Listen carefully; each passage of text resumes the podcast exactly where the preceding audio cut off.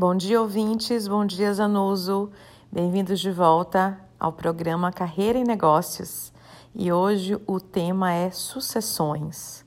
Quando a gente fala em sucessões, a gente pode estar falando tanto da empresa familiar, onde existe um plano de sucessão, ou deveria ter um plano de sucessão, como também a gente está falando sobre as sucessões que acontecem dentro de qualquer empresa, ou seja, um problema que vem sido uh, discutido de forma repetida dentro das organizações às quais eu uh, faço mentoria ou consultoria é normalmente a dificuldade que aparece de se ter um sucessor.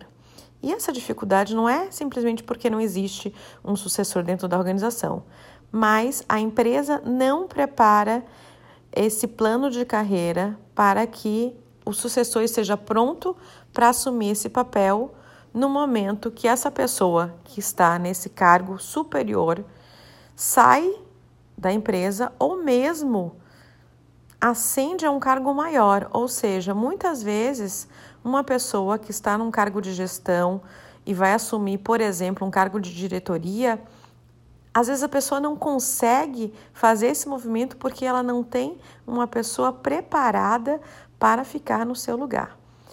Um ponto que vem uh, sido discutido é por que não se faz um treinamento, por que não se cria um treinamento, um treinamento estruturado para que isso aconteça de forma fluida. Algumas vezes a gente percebe que essa pessoa que está lá em cima, no, no nível maior, tem receio de perder o seu lugar e com isso ela não desenvolve quem está abaixo dela. Outras vezes, a própria pessoa que está embaixo não vê possibilidades de crescimento e a empresa acaba não trazendo esse olhar de plano realmente de desenvolvimento interno. Então, o que, que acontece? As pessoas ficam em posições rígidas, não conseguem se movimentar na organização, tanto verticalmente como horizontalmente, e a gente acaba trancando o processo de desenvolvimento e de crescimento e ascensão de carreira das empresas e do próprio negócio.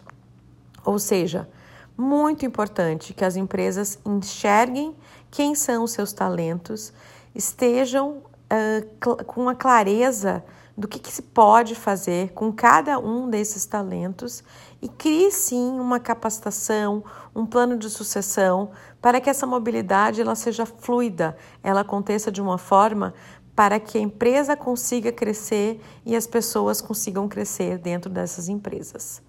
Um outro lado que se vê de forma muito comum são as empresas familiares, onde quando se fala em sucessão, principalmente de cargos maiores, como diretorias, presidência, a gente está falando, em geral, de trazer alguém da família para assumir esse cargo. Algumas vezes as pessoas da família que teriam disponíveis não estão capacitadas para assumir esses cargos.